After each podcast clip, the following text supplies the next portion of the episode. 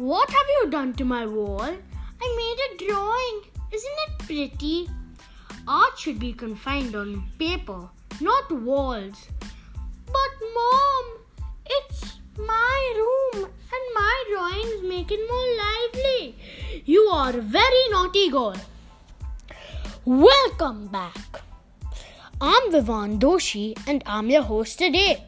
You're listening to my podcast 2. School. For school. I'm sure little Mac didn't mean to ruin a perfectly white wall, but she definitely created something special art.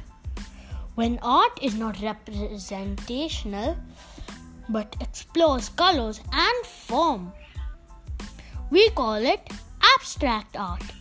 You may have scribbled on a paper as a kid and you'd be surprised to know that is an art. Abstract art represents the feelings of an artist by allowing them freedom to stroke the brushes in any direction. My personal favorite style of abstract art is graffiti. Graffiti can help you express your feelings by drawing pictures or writing in artistic ways. If you have gone to Paris, you would have noticed all the walls have graffiti on them. That's why it's a beautiful city. Graffiti is an art where you can draw anything you want. It's also a great stress buster. If you are happy, you can draw happy things.